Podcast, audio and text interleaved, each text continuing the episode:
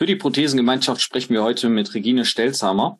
Regine ist gleitende Fachkraft in der G-Schule der BGU Duisburg und was sie da alles tut und was sie für ein tolles Projekt im Hintergrund gerade betreut und ins Leben ruft. Das erzählt sie uns heute gemeinsam mit David Beere im Podcast. Deutschland geht gemeinsam weiter. Herzlich willkommen zum Prothesentalk, dem Podcast von und für Prothesenträger, Angehörige, Orthopädietechniker, Ärzte, Therapeuten und alle, die mit Prothesen im täglichen Leben zu tun haben. Diese Folge wird präsentiert von der Prothesengemeinschaft. Werde jetzt Mitglied unter www.prothesen-gemeinschaft.de oder lade dir die Prothesen-App in deinem App Store herunter. Jetzt aber erstmal viel Spaß mit der aktuellen Folge. Regine, ich grüße dich und danke dir schon mal für deine Zeit heute. Ja, vielen Dank, dass ich eingeladen worden bin und äh, ich freue mich sehr mit euch äh, ja, über die verschiedenen Thematiken auch ähm, im Bereich der Amputation ähm, sprechen zu können. Ähm, hier geht sowohl ja um die Frühphase ähm, als auch nachher um die Rehabilitation mit den, ähm, äh, mit den Prothesen. Ähm, ja, für mich nach wie vor ein sehr spannendes Thema, was es sich auch immer wieder lohnt, ähm, weiter neu aufzugreifen, neue Blickwinkel generieren zu können, wo mir natürlich auch ähm, die Amputierten selber helfen, äh, wie zum Beispiel auch David, ähm, der hat eben mir auch Dinge aufgezeigt, die möglich sind, wo ich nie gedacht hätte, dass sie möglich wären. Definitiv, da habt ihr auf jeden Fall eine, eine sehr spannende Verbindung, auf die wir gleich noch genauer eingehen würden. Aber erstmal für die Leute, also ich kenne dich ja jetzt persönlich, zum Glück auch. Äh, wir haben auch schon sehr guten Kontakt und ich habe auch sehr gut Hilfe bei dir erfahren, beziehungsweise von dir erfahren. Und ähm, für die Leute, die jetzt nicht gerade aus der Region Duisburg kommen, hm, was machst du genau und wie lange machst du das eigentlich schon? Ja, also nochmal kurz zu meiner Person. Mein Name ist Regine Stelzhammer. Ich bin Physiotherapeutin und habe mich vor 25 Jahren äh, auf den Bereich der G-Schule spezialisiert.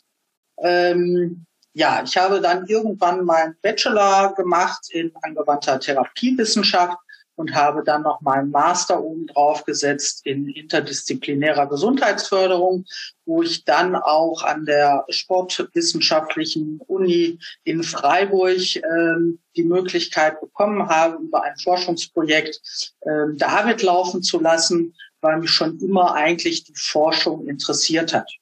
Mein Hauptaufgabengebiet ist natürlich die Gangschule ähm, mit Amputationspatienten, aber ich bin wirklich froh und glücklich, auch die Amputierten im Vorfeld schon mitbetreuen zu können, um eben auch ein Gefühl zu bekommen, ähm, wie sportlich sind sie, wie ängstlich sind sie, ähm, wie ist das familiäre Umfeld, weil es gehört ja alles mit da zusammen, um eben nachher auch eine Komplexität in dieser Prothesenversorgung ähm, ja, darstellen zu können. Das ist das eine.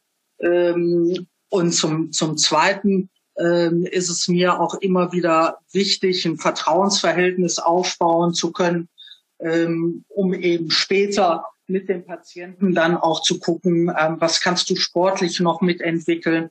Ähm, dafür habe ich aber auch in Duisburg natürlich ein, ein sehr breit aufgestelltes ähm, Hintergrundteam, wie zum Beispiel auch die Schmerzmedizin oder den Sozialdienst, ähm, die verschiedenen Fachbereiche der äh, Chirurgie. Also wir arbeiten da ja alle wirklich Hand in Hand, um nachher wirklich dem Patienten ein Komplettpaket mit an die Hand geben zu können und eben auch zu sagen, ähm, dass wir mit dem Patienten zusammen eben das Bestmöglichste erreicht haben. Allerdings sind wir alle nichts, wenn nicht der Patient eben von sich auch seinen Weg findet. Wir können ihn natürlich nur begleiten und immer wieder Möglichkeiten an die Hand geben, sein neues Leben, was sich natürlich verändert hat, ähm, neu zu gestalten und neue Ideen zu entwickeln, wie es weitergehen kann. Aber letztendlich muss natürlich jeder Patient auch für sich selber den Weg wieder finden und suchen und ähm, ja sich da auch wirklich ähm, neu aufstellen. Definitiv. Und das klingt schon mal super expertivisch äh, mit einem Blick über dem Tellerrand und das finde ich schon immer spannend. Also wie du schon gerade gesagt hast, auch die Familie einzubinden, den ganzen Background mal zu checken und ähm, wie weit könnt ihr den dann aufbauen, beziehungsweise wo macht es Sinn, die Familie vielleicht auch mit einzubinden, um ja dem einen oder anderen vielleicht ein bisschen in den Popo zu treten. Ähm, und die Leute halt so gut wie es geht danach zu entlassen. Und ich glaube, der David ist da auch gar nicht so unbefleckt in dieser Situation und äh, ja, mit einem großen Grinsen rausgegangen. Ne? Absolut, absolut. Also ich äh, wurde äh, akut medizinisch versorgt in Duisburg, wurde mit einem Hubschrauber ähm, quasi in die BGU äh, geflogen äh, nach Duisburg und da äh, notoperiert und habe dann auch die komplette Palette der Rehabilitation ähm, ja an meinem Körper erfahren. Weiß nicht, es ging los, ähm, da war Regine noch nicht bei mir in dem Zimmer auf der Intensivstation, dass ich so ein, so ein Lungenbällchen immer hochpusten musste, damit die Lunge nicht abflacht, nur damit die weiterhin eine Aufgabe bekommt. Und Regine, dich habe ich, glaube ich, nach zwei Wochen kennengelernt. Ist das, habe ich das richtig in Erinnerung? Ja, genau. Als du dann von der Intensivstation oben auf die Normalstation verlegt wurdest, war ich dann genau. quasi direkt an deinem Bett, genau. Ja, und nochmal kurz, kurz für die Leute, äh, die den David Beere nicht so kennen. Ähm, dem David ist da ein schwerer Zugunfall widerfahren, was dann die Abtrennung beider Unterschenkel zur Folge hatte, operativ, beziehungsweise die hast du schon, glaube ich, beim Zugunfall se genau. selbst verloren. Beim Man hat dich dann ja. im, in der BGU operiert, behandelt und zum Glück am Leben erhalten. Auf, genau. auf, je, auf jeden Fall, den bin ich auch heute äh, noch allen bin ich dankbar und äh, gerade Regine bin ich bin ich dankbar. Also ich habe ihr sehr sehr sehr viel zu verdanken, weil die ähm, Regine hat mich a richtig abgeholt, ein, eine Vertrauensbasis geschaffen, was sie gerade sagte, mich motiviert und mich auch, wenn es nötig war, ähm, ja in den Hintern getreten. Ne? Und äh, das ist, Regina hat die richtige Ansprache gefunden. Und das war für mich ähm, nach so einem tragischen Unfall und auch einer gewissen Perspektivlosigkeit, die sich da eingestellt hat, ähm, völlig normal auch. Ähm, wenn man als 20-jähriger äh, junger Mann seine Beine verliert, dann verliert man auch erstmal den Boden unter den Füßen. Entschuldigung dafür. Ähm, und das ist wirklich Hand in Hand gelaufen, also interdisziplinär mit den, mit den ganzen Fachrichtungen. Und ähm, nach den zwei Wochen haben wir begonnen oder hat Regine begonnen, ähm, die Muskulatur wieder auch aufzubauen mit Terrabändern. Ich kann mich nur sehr, ich habe Terrabänder oft dann auch verflucht, aber so retrospektiv war das ist, muss genau so therapiert werden. Und ähm, ich lag insgesamt drei Monate in Duisburg und äh, diesen Weg, ich glaube, ja, wir haben uns täglich gesehen und ich weiß sogar noch, ähm, ich sollte eigentlich entlassen werden und dann ist irgendetwas, ich musste noch mal nicht nachamputiert worden, aber da ist irgendwas mit einem Muskel ist abgestorben oder so. Das war an einem Freitagmittag, da war Regine schon schon nicht mehr im Hause und für mich war das das Wichtigste, Regine zu erreichen und ihr zu sagen, dass ich nicht entlassen werde, um das mit ihr abzusprechen, wie es weitergeht. Also das kann ich. Und ich fand dieses Wochenende ohne, ohne dich, Regine, fand ich ganz, ganz, ganz dramatisch. Und äh, am Montag konnte ich, konnte ich äh, äh dann erst mit dir sprechen. Und das war mir wirklich ganz, ganz wichtig. Also da warst du mit äh, einer der wichtigsten Personen äh, in, in meinem Leben nach dem Unfall. Und ähm, daraus hat sich einfach auch eine, eine schöne Freundschaft entwickelt. Einfach weil ich dir äh, dankbar bin und dir auch viel zu verdanken habe. Und äh, ich dir ja auch, wie du sag, gerade sagtest, schon einiges aufgezeigt habe, ähm, was du für nicht möglich geglaubt hättest. genau. Ähm, auf der anderen Seite ist es natürlich auch so, dass es mir immer wichtig ist, aus diesem statischen Material Prothese ob es jetzt ähm, und Fußelement oder Schaft-Knie-Element und Fußelement ähm, ist, was möglichst Dynamisches zu erschaffen. Also ich gebe mich nicht damit zufrieden, dass es Herstelleraufbauanleitungen gibt, sondern jeder von uns hat ein individuelles Gangbild und ähm, seine individuelle Geschichte mit seiner äh, muskulären Verfassung dann auch. Und bei David ist es natürlich auch ganz wichtig gewesen, ähm, Gleichgewichtstraining auch für den Oberkörper ähm, darzustellen und das in verschiedensten Ausgangspositionen. Und da bin ich also ähm, auch immer sehr kreativ unterwegs, ähm, um da möglichst frühzeitig schon wirklich ähm, Muskulatur wieder zurückholen zu können, ähm, die dann nachher auch für dieses Gehen wichtig ist.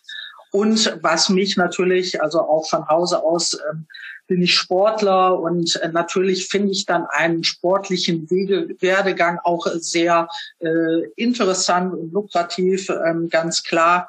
Und natürlich fasziniert es mich auch da, äh, möglichst irgendwie in diese Prothetik mal mit reinzuschnuppern, ob es jetzt wirklich der Hochleistungssport ist oder ob es ähm, ein, ein normales Laufen ist oder Triathlon. Also dass es da eben auch die Möglichkeiten gibt, unsere Patienten wirklich gut mit an die Hand zu nehmen. Und da können die auch gerne nach drei, vier Jahren nochmal wieder auf mich zukommen, ähm, dass man da wirklich gemeinschaftlich schaut. Und ich habe ähm, seit einem Jahr auch wirklich ein ganz tolles ähm, 3D-Gangbildanalyse-System, wo man wirklich innerhalb von kurzer Zeit ähm, ein Avatar auch darstellen kann und wo eben auch wirklich die Prothese mit aufgezeigt wird. Und deswegen fasziniert mich ähm, dieses Gerät immer und immer wieder aufs Neue mit ähm, Oberflächen, ähm, ähm, Elektroden, die ich dann eben auch aufkleben kann, um die Muskelaktivität messen zu können. Also da haben wir ein, ein wirklich tolles Portfolio aufgestellt. Ähm, wo ich mir wünschen würde, dass eben auch da äh, ja, Prothesen noch mehr überprüft werden, was aber schon in einzelnen Fällen eben auch gut, sehr, sehr gut funktioniert hat und wir deswegen Patienten auch wirklich wesentlich besser auf die Prothese wieder aufbauen und aufstellen können, um dann eben auch Rückenschmerz und andere Schmerzen, die durchaus möglich sind. Also es ist irgendwie in der Literatur beschrieben, dass 30 Prozent ähm, der Amputierten wirklich über Rückenschmerzen klagen ähm, und da eben auch Möglichkeiten entwickeln zu können, das eben auf andere Füße, sage ich mal, zu stellen. Und ähm, ich gehe jetzt mal von dem Otto-Normalverbraucher aus. Äh, ich habe jetzt so leichte Rückenschmerzen. Ich zweifle vielleicht daran, dass ich rund gehe und sowas. Ähm, wie habe ich denn die Möglichkeiten, da auf dieses Laufband zu kommen und mit dir da mal drüber zu gucken? Und ich habe das Laufband auch selber gesehen, noch nicht erfahren, aber schon mal gesehen, wie es arbeitet. Fand es auch total spannend, dass man trotz Anziehsachen dann das Skelett quasi widerspiegeln kann und genau sieht, guck mal, da dreht die Hüfte weg und all sowas. Also es ist schon echt ein mega Mehrwert, weil man als Anwender und manchmal einfach Gehfehler ja schon durch vielleicht einen längeren Krankenstand oder so ähm, in sich etabliert hat und schon gar nicht mehr merkt, wie schief man eigentlich geht. Und äh, das Gerät dann halt wirklich aufzeigen kann, guck mal, da stehst du total schief und das sind die Ursachen. Ob es jetzt die Prothese ist, die dazu beiträgt vielleicht noch, die dadurch dann verkürzt aufgebaut werden kann, oder einfach nur ähm, der komplette Bewegungsapparat da schon verstellt ist. Ähm, ja, wenn ich das jetzt quasi mal von dir checken lassen möchte, gerne mit meinem Techniker, ähm, welche Möglichkeiten habe ich da? Wie kann ich da auf euch zukommen? Ja, also grundsätzlich äh, kann man bei uns auf der Homepage eben gucken und kann äh, da meine E-Mail-Adresse ähm, auch herausfinden. Ähm, jetzt ist es natürlich so, ähm, dieses Gerät und auch meine Arbeit muss natürlich ähm, bezahlt werden, ähm, die begehen. Und da bin ich auch wirklich sehr, sehr froh drüber, ähm, dass die auch da uns wirklich unterstützen oder die Patienten wirklich unterstützen, so dass wir da über unsere Sprechstunde, sage ich mal, ähm, die Patienten dann anbinden können, eine Kostenübernahme eben ja, in Auftrag geben können und dann eben auf das, auf das Bescheid von der, von der ähm, BG eben warten. Bei Kassenpatienten ist es so, dass es da eben wirklich eine Selbstzahlerfunktion ähm, übernimmt. Das heißt, da sind eben Übelleistungen, die da zum Tragen kommen ähm, und äh, die dann eben damit durchgeführt werden müssen. Okay. Ähm, geschätzt, wie viele Prothesenträger im Jahr siehst du so ungefähr in der BGU? Ja, es ist natürlich immer ein bisschen unterschiedlich, aber in den letzten Jahren haben wir so circa 50 ähm, Amputierte. Ähm, also ich behandle vornehmlich auch die untere Extremität ähm, und da sind wir alleine bei einer, einer Fallzahl, sage ich mal, von 50, die wir ähm, teilweise nur zur Rehabilitation bekommen, die wir aber auch teilweise ähm, ja, eben als Akutunfall äh, zu uns bekommen. Ähm, was jetzt auch zunehmend ist, und das finde ich eben auch ein ganz spannendes Projekt, ähm, dass wir da jetzt auch eben in die Versorgung der Target Muscle Reinnervation gehen, kurz TMR genannt, ähm, um eben ja da auch studientechnisch jetzt zu überprüfen, ob dieser Weg für die untere Extremität ähm, gegen Schmerzen für eine bessere Mobilität, für eine bessere Lebensqualität und für eine berufliche Teilhabe ähm, durchführbar sind. Ja, über das TMR sprechen wir gleich auf jeden Fall noch ausführlicher, weil ich das auch nochmal als äh, Riesenchance für viele Leute da, draußen sehe. Aber jetzt erstmal nochmal, David, ähm, so ein Schlüsselmoment mit Regine, wo du ihr mal gezeigt hast, was du kannst, äh, was sie nicht für möglich gehalten hat. Da war gerade so ein bisschen, ich habe es an deinem Grinsen gesehen, da war mal irgendwas. Da, da, da war tatsächlich mal irgendetwas. Ich habe äh, fünf Tage nach dem Unfall noch im Krankenbett äh, völlig zugedröhnt äh, mit allen Schmerzmitteln einen Beitrag über Oscar Pistorius gesehen. Und äh, der war mit seinen Sprintprothesen unterwegs ähm, und war unglaublich schnell unterwegs und hat alle nicht behinderten Läufer geschlagen und ja, das wollte ich auch und habe dann das Ziel kundgetan, dass ich ähm, gerne solche Sprintprothesen hätte und auch so schnell laufen wollen würde und nach Möglichkeit sogar bei den Paralympics in London. Und das habe ich Regine gesagt und sie meinte, ah, ist Sprinten die richtige Sportart für dich? Weil ich war damals tatsächlich ja äh, sehr schlank. Okay. Und eher so der Marathonläufer oder Langstreckenläufer. Ja. Und ähm, ja, ich habe es ja doch dann geschafft. und damit auch dich, äh, Regine, überrascht. Ne? Ja, du warst äh, relativ gut, um es jetzt nochmal zu sagen. Du bist eben Goldmedaillen, Silber und Bronzemedaillengewinner äh, bei den Paralympics. Also von daher hast du sicherlich vieles richtig gemacht. Ähm, ja, ähm, ich fand es wirklich ähm, mega spannend, dich ähm, auf diesem Laufband zu haben und auch eben dieses Projekt zu haben. Ähm, ja. Was könnte man da äh, tätigen?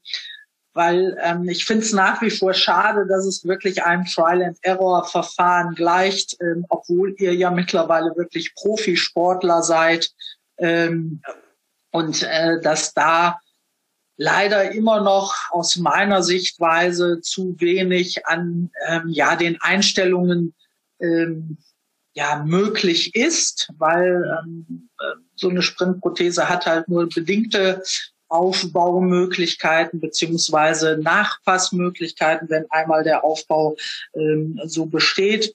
Und von daher ähm, ja auch nach wie vor immer noch ein sehr spannendes Thema, ähm, was ich vielleicht noch mal in Zukunft mit dir ähm, ja, in die Wege leiten würde, damit wir dann, äh, also ich meine, uns ist ja zweimal Corona auch dazwischen gekommen, ähm, aber es fände ich nach wie vor ein sehr spannendes Thema, um da Möglichkeiten aufzuzeigen, wie man ja vielleicht euch noch effektiver eben laufen lassen kann, ähm, ja, damit wir da vielleicht nochmal die nächste Gold- oder Silbermedaille haben. Richtig. Ja, stimmt. Es läuft ja tatsächlich dann einfach nur so ab, dass wir nach bestem Wissen und Gewissen und Erfahrungen aufgebaut werden. Und dann, ja, kriegen wir die Prothese drunter geschraubt. Dann geht's um unser Gefühl, was sagt, okay, ich rutsche ein bisschen nach links, ich rutsche ein bisschen nach rechts, plus die Möglichkeit des Augenlichts des Technikers, der das Ganze dann nochmal visuell ein bisschen betrachtet. Und wenn das halbwegs rund raussieht, dann läuft man damit halt Dann müssen wir damit klarkommen und das Beste aus dieser Situation machen. Und da wird wissenschaftlich noch nicht wirklich, wie du schon sagtest, Regine, ja, da kann man mehr tun. Ne? Also für, für uns, den, den Anwender. Und das haben wir ja damals, da wolltest du bestimmt hinauf, darauf hinaus äh, in, in Freiburg gemacht und mal geguckt, was passiert.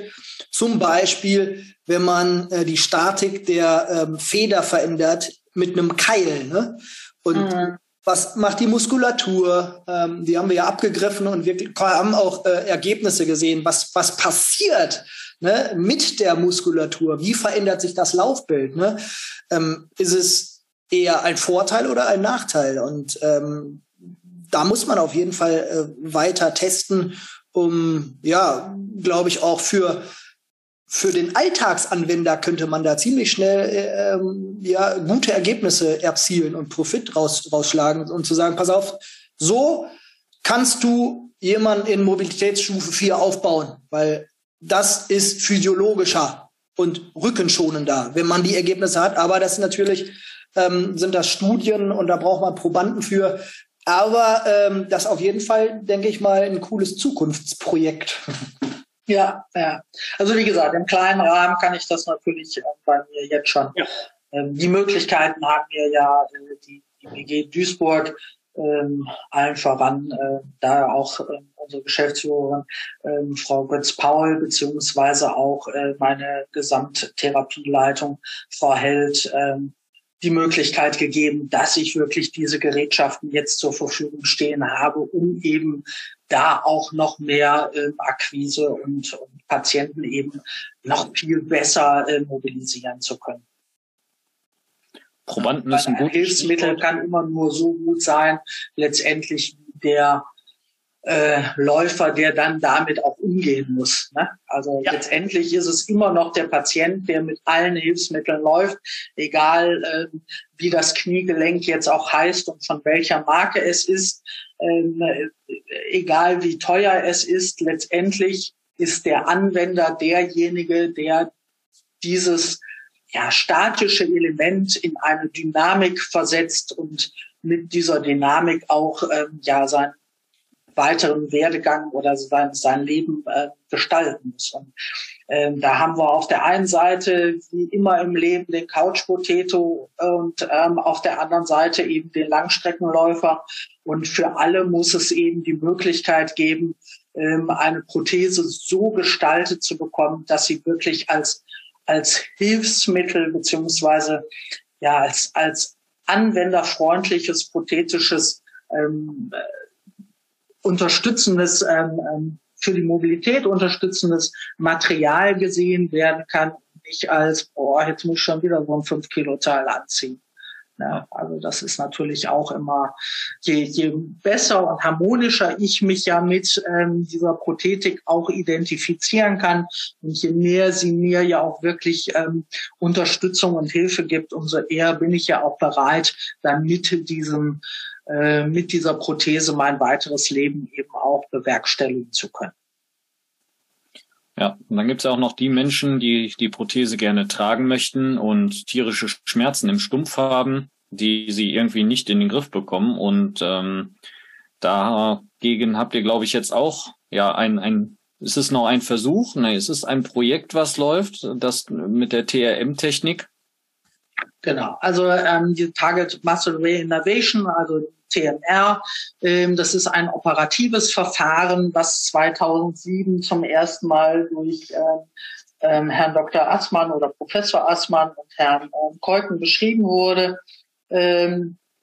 Die das eben in der oberen Extremität angewandt haben, weil in der oberen Extremität ein Paradigmenwechsel stattgefunden hat in der myoelektrischen Steuerung der Prothesen. Ähm, diese myoelektrische Steuerung gibt es noch nicht in der unteren Extremität, ähm, so dass man erstmal da eben diese, diese zielgerichtete nervliche Versorgung ähm, durchgeführt hat. Äh, man kann sich das eben so vorstellen oder ich erkläre das immer meinen Patienten so. Ähm, ich habe ein Bügeleisen, stecke den Stecker in die Steckdose und dieser, diese Steckdose ist das menschliche Gehirn. Und dann durch irgendwas zerreißt eben dieses Kabel. Dann habe ich eben auf der einen Seite ganz viele kleine Auffaserungen von Kupferdrähten und packe ich da an, kriege ich trotzdem Stromschlag, weil eben ähm, der Stecker ja noch in der Steckdose ist. Und bei einer Amputation wird eben eigentlich ähm, der Nerv durchtrennt, ähm, der sich dann einbettet, aber trotzdem hat er eben über sensorische und äh, motorische afferente und efferente Fasern eben weiterhin ja, Befehlseigenschaften. Das heißt, er reagiert ja weiterhin, weil das Gehirn immer wieder Signale aussendet. Und das kann in unterschiedlichen Fällen zu größeren Neuronknoten zum Beispiel führen, die dann eben auch schmerzhaft auftreten bei äh, beim Schaft, der dann eben auf so einen Neuronknoten zum Beispiel drückt. Ähm, wenn man das jetzt eben repariert, also man nimmt dieses Kabel und steckt da zum Beispiel einen Toaster dran, dann sagt dieses Kabel, ey, super, ich bin jetzt ein Toaster und ähm, toaste eben jetzt das Brot. Ähm, bei der Target Muscle Reinnervation ist es so, dass man den Nerv nimmt und ihn zielgerichtet in einen anderen Muskel quasi einsetzt und dadurch die Funktionen wieder neu übernommen werden. Das heißt, der Muskel behält äh, der Nerv behält eben seine Funktion und agiert aber jetzt mit einem neu angesteuerten Muskel wieder in eine gute Richtung.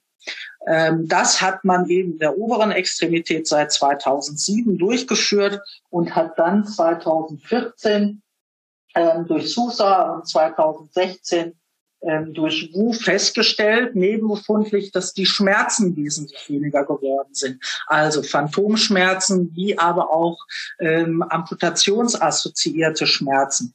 Und das finde ich total spannend, dass man da eben ähm, das auch weiter beleuchtet hat und ähm, es gibt jetzt eben seit 2019, also gerade mal seit drei Jahren, ähm, erste Erkenntnisse, dass das eben auch in der unteren Extremität ähm, möglich ist und dass man da auch erste Erfolge sieht.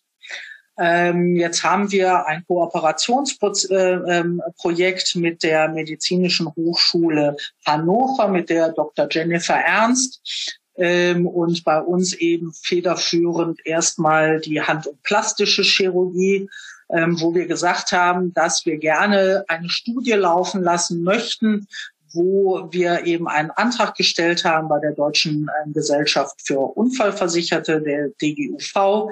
Und dieser Antrag ist jetzt nach einem längeren Prozess wirklich angenommen worden, so dass wir ab Juni wirklich hier eben ja Probanden brauchen oder interessierte Studienteilnehmer brauchen, weil man muss sich vorstellen, dass 75 Prozent aller Amputierten ähm, ja unter Phantomschmerzen oder ähm, amputationsassoziierten Schmerzen eben leiden.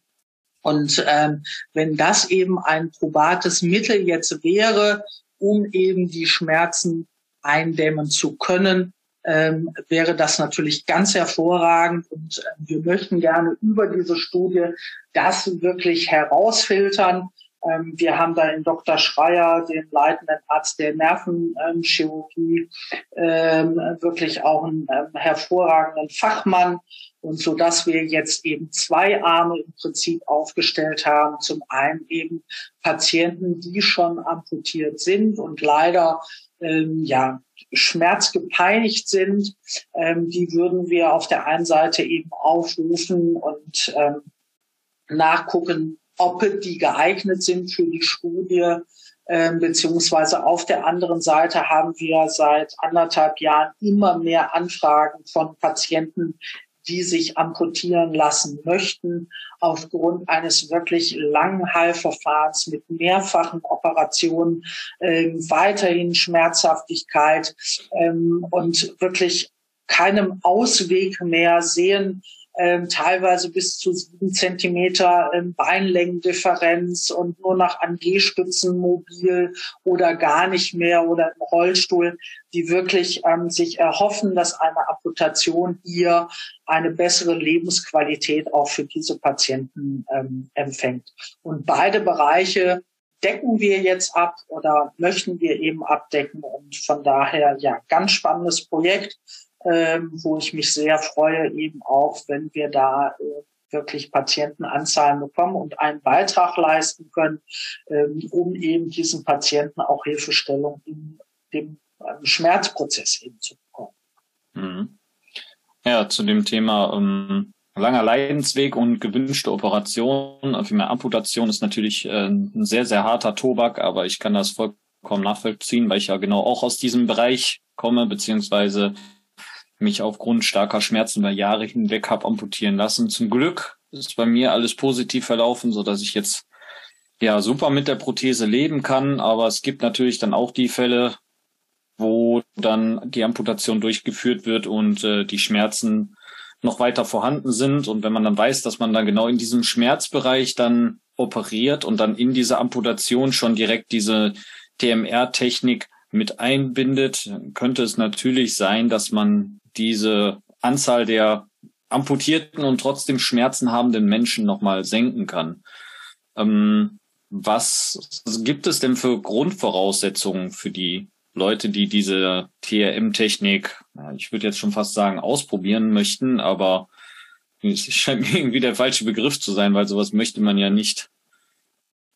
Ähm, ja, wenn ich jetzt sage, ich habe tierische Schmerzen da drinnen, welche Grundvoraussetzungen muss ich mitbringen für die TMR? Also grundsätzlich kann sich natürlich erstmal jeder Patient äh, mit den ähm, schmerzhaften äh, Problematiken bei uns in, in diversen Sprechstunden vorstellen.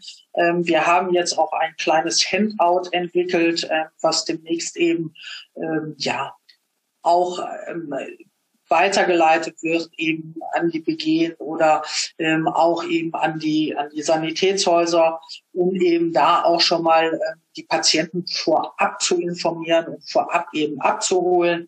Ähm, für unsere Studie haben wir ein Mindestalter von 18 und ein Höchstalter von 60 Jahren ähm, aufgerufen, um wirklich auch die berufliche Teilhabe noch mit ähm, ähm, ja abgreifen zu können und, und wirklich ähm, aufzeigen zu können. Ähm, das, was auf jeden Fall sein sollte, ist eben auf der einen Seite, dass jemand schon amputiert ist, äh, mindestens im Bereich Unterschenkel ähm, bis hin zu Oberschenkelamputation. Es sollten keine Mehrfachamputationen vorliegen. Ähm, es sollten keine Dysmelien ähm, oder aufgrund von einer Dysmelie eben ähm, von einer geburtstechnischen ähm, ähm, Fehlbildung des, des Körpers ähm, eben eine Amputation erfolgt sein. Ähm, es darf des Weiteren ähm, keine Amputation aufgrund von ähm, peripheren oder arteriellen Verschlusskrankheiten vorliegen. Also das wäre halt ähm, Ausschlusskriterien, die wir haben. Und auf der anderen Seite bei Patienten, die sich eben vorstellen und sagen, ich kann einfach nicht mehr, haben wir ein, ein riesengroßes Netzwerk, äh, wo wir erstmal die Schmerztherapie, den PIR, ähm, die ähm, technische und orthopädische Rehabilitation, äh, natürlich die Unfallchirurgie, ähm, den Sozialdienst, ähm, mit draufschauen lassen. Ähm, die Psychologie natürlich ein ganz, ganz wesentlicher Faktor. Ähm, dann ähm, in meiner Person, aber ich habe eben auch ähm, ganz tolles kollegiales Umfeld, eben auch mit der Ergotherapie, wo sich eben auch Leute wirklich mit Phantomschmerzen ähm, seit Jahren beschäftigen und Experten auf diesem Gebiet sind. Ähm, die damit hinzugezogen werden. Und wir alle versuchen eben erstmal herauszufinden, ähm, ist es wirklich der Weg, den der Patient gehen kann? Haben wir nicht noch andere Möglichkeiten, die wir ihm aufzeigen können? Oder nehmen wir jetzt wirklich alle die Verantwortung mit in die Hand und sagen, okay, wir begleiten dich mit deinen ganzen Vor- und Nachteilen ähm, auf deinem Weg, aber überprüf bitte wirklich nochmal, weil es ist eine endgültige Entscheidung. Ähm, und dieses ganze Spektrum decken wir da eben ab, ähm, um dann nachher wirklich auch eine, eine gute Entscheidung ähm, finden zu können. Und ja, wie es auch immer sei, wir haben wirklich ähm, eine ganz, ganz hohe Fallzahl auch da, wo ich nachher sagen muss, die gehen wirklich ja, mit einem Grinsen, mit einer, einer mit einem Lachen wieder durchs Leben und so, haben neue Perspektiven, neue Entwicklungsmöglichkeiten. Und ähm, ja, das macht mich natürlich auch sehr glücklich, wenn ich die dann eben auf diesem ganzen Weg auch mit begleite, ähm, dass wir doch da ein, ein gutes Gespür auch haben, ähm, eben diese Patienten von vorne ähm, bis letztendlich zur prothetischen Versorgung eben begleiten zu können oder begleitet zu haben. Was ich ganz wichtig finde an dieser Stelle, es geht nicht darum, dass wir irgendwelchen Sanitätshäusern die Patienten abgreifen möchten oder dass wir irgendwelche ähm, Patienten den chirurgischen Kollegen oder den Hausärzten oder äh, den orthopädischen Kollegen irgendwie ähm, abgreifen möchten, sondern wir haben uns da wirklich lange äh, Gedanken gemacht. Wir haben ein Nachbehandlungskonzept. Es ist ein operatives Verfahren und ähm, es wird mindestens drei Monate so sein, dass keine Prothese getragen werden kann. Ähm, gerade am Anfang in den ersten drei Wochen äh, wird sogar eine Ruhigstellung erfolgen. Ähm, dann wird es im Unterschenkelbereich eben ähm, eine spezielle Wicklung erfolgen. Und so ist das ganze Prinzip eben aufgebaut. Das muss man natürlich auch als Patient erstmal wissen und für sich auch wieder vielleicht diesen Rückschritt in Kauf nehmen, wieder in den Rollstuhl zurückzugehen, was ja auch immer schwierig ist.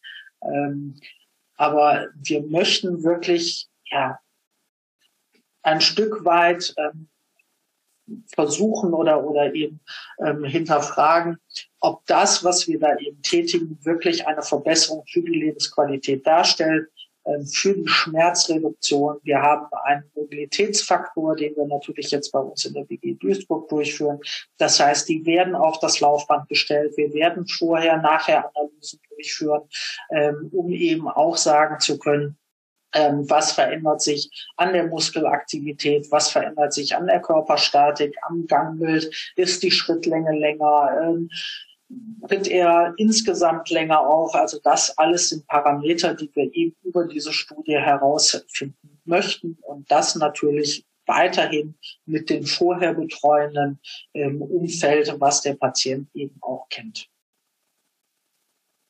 Wahnsinn. Also ich finde, dass dieses ganze drumherum, ähm, erstmal mit den Möglichkeiten, die da gegeben werden und dann auch dieses Hand in Hand arbeiten, das habe ich ja selber auch erfahren ähm, in der in der meiner Zeit der Schmerztherapie, wo man da wirklich mit allen von dir genannten Fachkräften auch zusammengeguckt hat, ist es wirklich sinnvoll, haben wir noch andere Möglichkeiten und dann als wirklich alles ausgeschöpft war und man gemerkt hat, okay, selbst mit starken Schmerzmitteln und sowas kommen wir da nicht weiter. Der restliche Bewegungsapparat ist in Ordnung, dass man dann sagt, man geht diesen Weg gemeinsam und auch dieser gemeinsame Weg wurde dann auch wieder von mehreren Expertisen begleitet. Das heißt also auch da waren dann die Schmerzärzte zur Stelle bis hin halt zur Rehabilitation immer wieder von allen Seiten begleitet wurden. Und äh, man hatte auch immer wieder das Verlangen, also ich zumindest, äh, da Danke zu sagen, weil ich fand, dass da die Zahnräder sehr gut ineinander gegriffen haben und dass das auch so, wie du es beschrieben hast, nicht nur ähm, gesagt wird, sondern auch wirklich auch funktioniert und umgesetzt wird nach bestem Wissen und Gewissen. Ähm, Nochmal zu der TMR-Technik. Ähm, diese Ruhigstellung, die ist dann wahrscheinlich nötig, damit der Nerv sich Ruhe mit dem Muskel verbinden kann. Genau. Ähm, also es ist so, dass ähm, bei einer Versorgung im Unterschenkelbereich ähm, ist es so, dass wirklich das Knie ruhig gelegt wird über drei Wochen, weil eben eine große Narbe auch entsteht und natürlich dieser Nerv erstmal die Chance haben muss, ein bisschen ähm, einzuheilen. Äh, das Nervensprouting äh, dauert dann schon wirklich ähm, eine, einen längeren Faktor. Ähm, aber gerade am Anfang ist es eben wichtig, dass eben nicht das Knie in die Beugung jetzt kommt, um eben möglichst Zug oder zu viel Zug auf den Nerv ähm, und auch auf die Narbe eben ähm, ja nicht nicht durchführen zu können. Nach drei Wochen kann man dann vorsichtig anfangen, das Knie zu beüben wieder. Ähm, wir haben aber auch die Erfahrung gemacht, dass diese Ruhigstellung nicht dazu führt, ähm, dass es irgendwie im Kniegelenk ähm, zu, zu äh, Blockaden kommt, die dann nicht mehr aufhebbar sind, ähm, sondern eigentlich verträgt ähm, ja, die, die Gesamtstruktur, die Weichteile, das sehr, sehr gut. Und eigentlich ähm, haben wir da auch die Erfahrung gemacht, ähm, dass durch das, das erstmal ein bisschen ruhigere ähm, auch die Wundverhältnisse besser abheilen können. Ähm, und im Oberschenkelbereich ist es eben so, dass die Patienten eben nicht über 90 Grad beugen sollten, sondern da wirklich erstmal im Rollstuhl mit dem Arthrodesenkissen von 60 ähm, Grad eingestellt sind. Und auch da kann man nach ähm, drei Wochen dann wirklich anfangen, vorsichtig Beübungen zu machen, die dann im Laufe der Zeit wirklich dann auch wieder mit Kräftigungsphasen und sowas alles einhergehen. Auch da sind wir natürlich, äh, dass wir, weil es eben auch noch ein, ein junges Verfahren ist, ähm, gerne bereit, äh, uns da eben auch wieder mit dem Blinkwinkel drauf zu schauen. Äh, können wir nicht vielleicht doch noch eine Woche früher oder eine Woche später oder äh, müssen wir da noch mal irgendwie Einschränkungen vornehmen?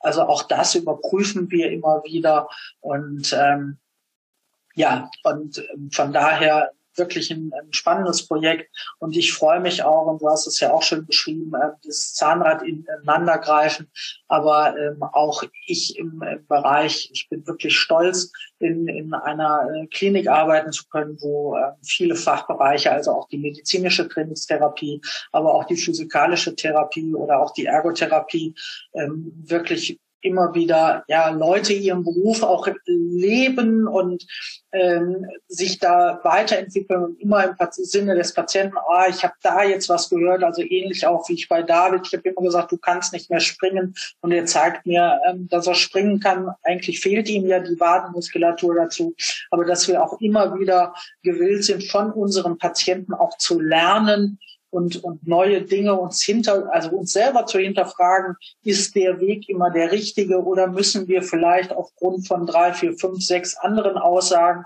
ähm, uns doch wieder umstellen. Ähm, und dass wir das, ähm, wie gesagt, auch leben dürfen, ähm, habe ich ja eben schon gesagt. Äh, dafür danke ich eben unserer Gesamttherapieleitung Frau Held, die das ausdrücklich eben auch äh, unterstützt, dass wir so interdisziplinär zusammenarbeiten und auch da jeder mit seinen Möglichkeiten ähm, wieder ja neue Dinge auch irgendwie erschafft und, und ähm, ja geben kann, um eben wirklich den Patienten in den Fokus zu setzen und zu sagen, okay, wir möchten mit dir letztendlich im späteren Verlauf, ähm, dass du wieder ja, beruflichen Weg finden kannst oder sportlichen Weg finden kannst, ähm, dass wir da wirklich alle zusammen was erarbeiten können. Finde ich großartig. Das heißt jetzt, um, um mal irgendwie ein Fallbeispiel zu nennen, Unterschenkelamputierter lässt äh, sich äh, nach der TMR-Methode ähm, operieren. Der liegt dann drei Wochen bei euch in der Klinik. Das Bein ist ruhig gestellt oder liegt er die kompletten drei Monate in der Klinik?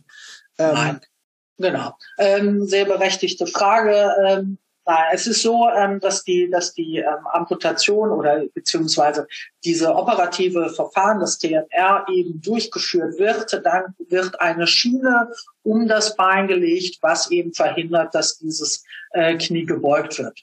Mhm. Ähm, natürlich muss im Vorfeld besprochen werden, dass der Patient in dieser Zeit erstmal vermehrt im Rollstuhl sitzt, ähm, dass er eben auch mit diesem Rollstuhl erstmal nach Hause entlassen wird, weil auch ein Hüpfen an unter AMG-Stützen mit einem ruhig gelegten Bein ähm, erachte ich nicht aus, aus ähm, ja, biomechanischer Sichtweise für sinnvoll.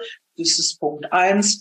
Punkt zwei ist ähm, eine alte Bauernweisheit, dass leider jeder Unterschenkel amputierte einmal auf seinen Stumpf fällt. Und das wäre natürlich ähm, in dieser äh, Situation ganz, ganz schlecht. Ähm, das liegt einfach an den reflektorischen Komponenten, die eben ähm, uns das ganze Leben eben auch wieder begleiten. Und ähm, ja, äh, diese drei Wochen verbringt er eben bei uns oder mindestens zwei Wochen, um eben noch die Fäden entfernt zu bekommen. Danach kann es auch sein, dass er dann eben die Sprechstunde, ähm, die Expertensprechstunde überführt wird und da eben eine Woche später oder zwei Wochen später noch mal ein Kontrolltermin stattfindet und danach dann ambulant das Wickeln gezeigt bekommt. Mit den eben ähm, Wickeln, die wir jetzt da neuerdings für herausgefunden haben und da für uns eben gute Erfolge gesehen haben. So, dann wird er in regelmäßigen Abständen, äh, Abständen vorgestellt. Er bekommt dieses Nachbehandlungskonzept mit und dieses Nachbehandlungskonzept ähm, sieht dann eben vor, dass ähm, nach acht Wochen ähm, ja im Prinzip diese prothetische Versorgung schon mehr oder weniger mit eingeleitet werden kann. Das heißt, wenn dann die Stumpfmaße da stabil sind, ähm, wird der Prothesenbauer mit involviert. Ähm, die Anträge werden natürlich schon gestellt, wahrscheinlich schon nach der sechsten Woche. Ähm, und dann binden wir eben den Prothesenbauer mit ein. Der Prothesenbauer muss eben auch das eine oder andere vielleicht mit berücksichtigen. Der nimmt dann eben ähm, die, den Gipsabdruck oder der Liner wird bestellt, dann kommt der Gipsabdruck, so dass man in der zehnten Woche sagen kann, da sollte die Prothese wirklich gefertigt werden und dann in der zwölften Woche ähm, den Patienten in die Rehabilitation aufzunehmen, um ihm dann eben dieses neue Gen vielleicht auch ähm, ja beizubringen. Wobei man sagen muss, ein Patient, der schon mal gut gelaufen ist, der wird es auch nicht verlieren durch diese neue Operation. Also es ist kein Rückschritt, sondern es ist eigentlich für den Patienten oder wir erhoffen uns nur ein Fortschritt, das heißt, man kann dann eben auf andere Dinge aufbauen. Und wenn, das kann ja auch passieren, ähm, es irgendwann mal auch im Bereich der unteren Extremität zur Versorgung kommt, die eben bioelektrisch gesteuert werden. Das heißt, über die Muskulatur hätten diese Patienten eben auch den Vorteil, dass die diese Muskulatur schon hätten die dann eben für die Ansteuerung der zukünftigen Prothetik auch ähm, ja, sinnvoll ist, beziehungsweise schon nötig ist, um überhaupt mit diesen Prothesen dann laufen zu können. Stark. Echt also spannend. Ich, ja. ich bin da echt äh, gespannt drauf. Ähm, wir haben ja auch schon die ersten Erfolge gesehen bei einer Studienvorstellung ähm, in der BGU. Und äh, ich konnte mich auch mit dem jungen Mann nochmal unterhalten, der ja auch einen recht heftigen Leidensweg hinter sich gebracht hat und jetzt äh, dank dieser Operation Prothese tragen kann und damit jetzt auch ja, aktiv durchs Leben geht, ohne tagtäglich Schmerzen zu leiden. Also von daher, ich hoffe, dass sich das Ding durchsetzt und wirklich ähm, ja etabliert wird in die Operationsmaßnahmen und man damit noch mehr Leuten helfen kann. Ja, weil jo. gerade Phantomschmerz ist ja äh, ein, ein hochsensibles Thema, äh, wo man ja immer noch nicht hundertprozentig weiß, was jetzt wirklich die Ursächlichkeit ist ähm, und man eben viele Möglichkeiten eben auch ausschöpft, um eben zu gucken, ja, was hilft dem einen, was hilft dem anderen. Ähm, für mich ist aber immer so, ähm, je mehr Möglichkeiten es gibt, irgendetwas zu machen, umso weniger weiß man eigentlich so richtig den Kern. Ähm, also je fokussierter eigentlich eine Behandlung ist, dass es nur noch einen Weg gibt, sage ich mal, ähm, umso zielgerichteter und umso genauer weiß man eigentlich, ähm, wohin es zielt. Aber je mehr eben versucht wird, ähm, umso so, ja, umso so ja, ungreifbarer wird es für mich. Aber letztendlich wissen alle, es geht eben über den Nerv, dass eben die Hauptschaltzentrale im Gehirn weiterhin vorhanden ist, dass über den Homunculus eben die ähm, Efferenz, also die Sensorik und die Motorik weiterhin gesteuert wird. Und das muss man eben irgendwie gucken, ähm, dass da eben die Schaltung ja, ein neues Erfolgsorgan bekommt oder eine neue Erfolgsmöglichkeit bekommt, um wieder in seiner Funktion arbeiten zu können. Stark. Sehr schön. Ja, ich danke dir für diese Einblicke, für die sehr ausführliche Erklärung. Also ich denke, dass man da auf jeden Fall einen ersten Einblick hat, wie das Ganze abläuft, ähm, wie es danach für einen weitergeht und hoffe, dass viele Leute in dieser Operation nochmal eine Lösung finden und auch, dass ihr die Unterstützung findet, ähm, die ihr braucht, um dieses Projekt äh, jetzt weiter durchzuführen und danach am Leben zu halten. Also wenn ihr starke Schmerzen im Stumpf habt oder Phantomschmerzen habt und noch mal eine andere Möglichkeit sucht, dann meldet euch gerne in der BGU Duisburg und lasst das da gerne mal abklären, ob da eine Operation möglich ist, ob ihr da die Anforderung quasi entsprechend ähm, nochmal behandelt werden könnt. Und ja, in der Hoffnung, dass ganz viele Leute, wie gesagt, nochmal eine Lösung finden, um schmerzfrei leben zu können? Ja, ähm, gerne über unsere Homepage äh, schauen. Wir haben ähm, das Zentrum für Exoprothetik, ähm, wo eben alle oder auch ähm, auf der Homepage ist eben ein, ein Button ähm, Sprechstunden, wo eben die Exoprothetik-Sprechstunde aufgeführt wird. Wo aber, also die Patienten können sich auch gerne in der septischen Chirurgie melden oder äh, in der Nervenchirurgie. All diese Sprechstunden sind oder auch in der Schmerztherapie. All die Kollegen wissen eben auch ähm, oder sind mit der Thematik eben auch vertraut und ähm, finden das eben auch äh, sehr spannend und von daher ähm, findet man über diesen Weg immer eine Zugangsmöglichkeit zu uns in die Klinik. Genau.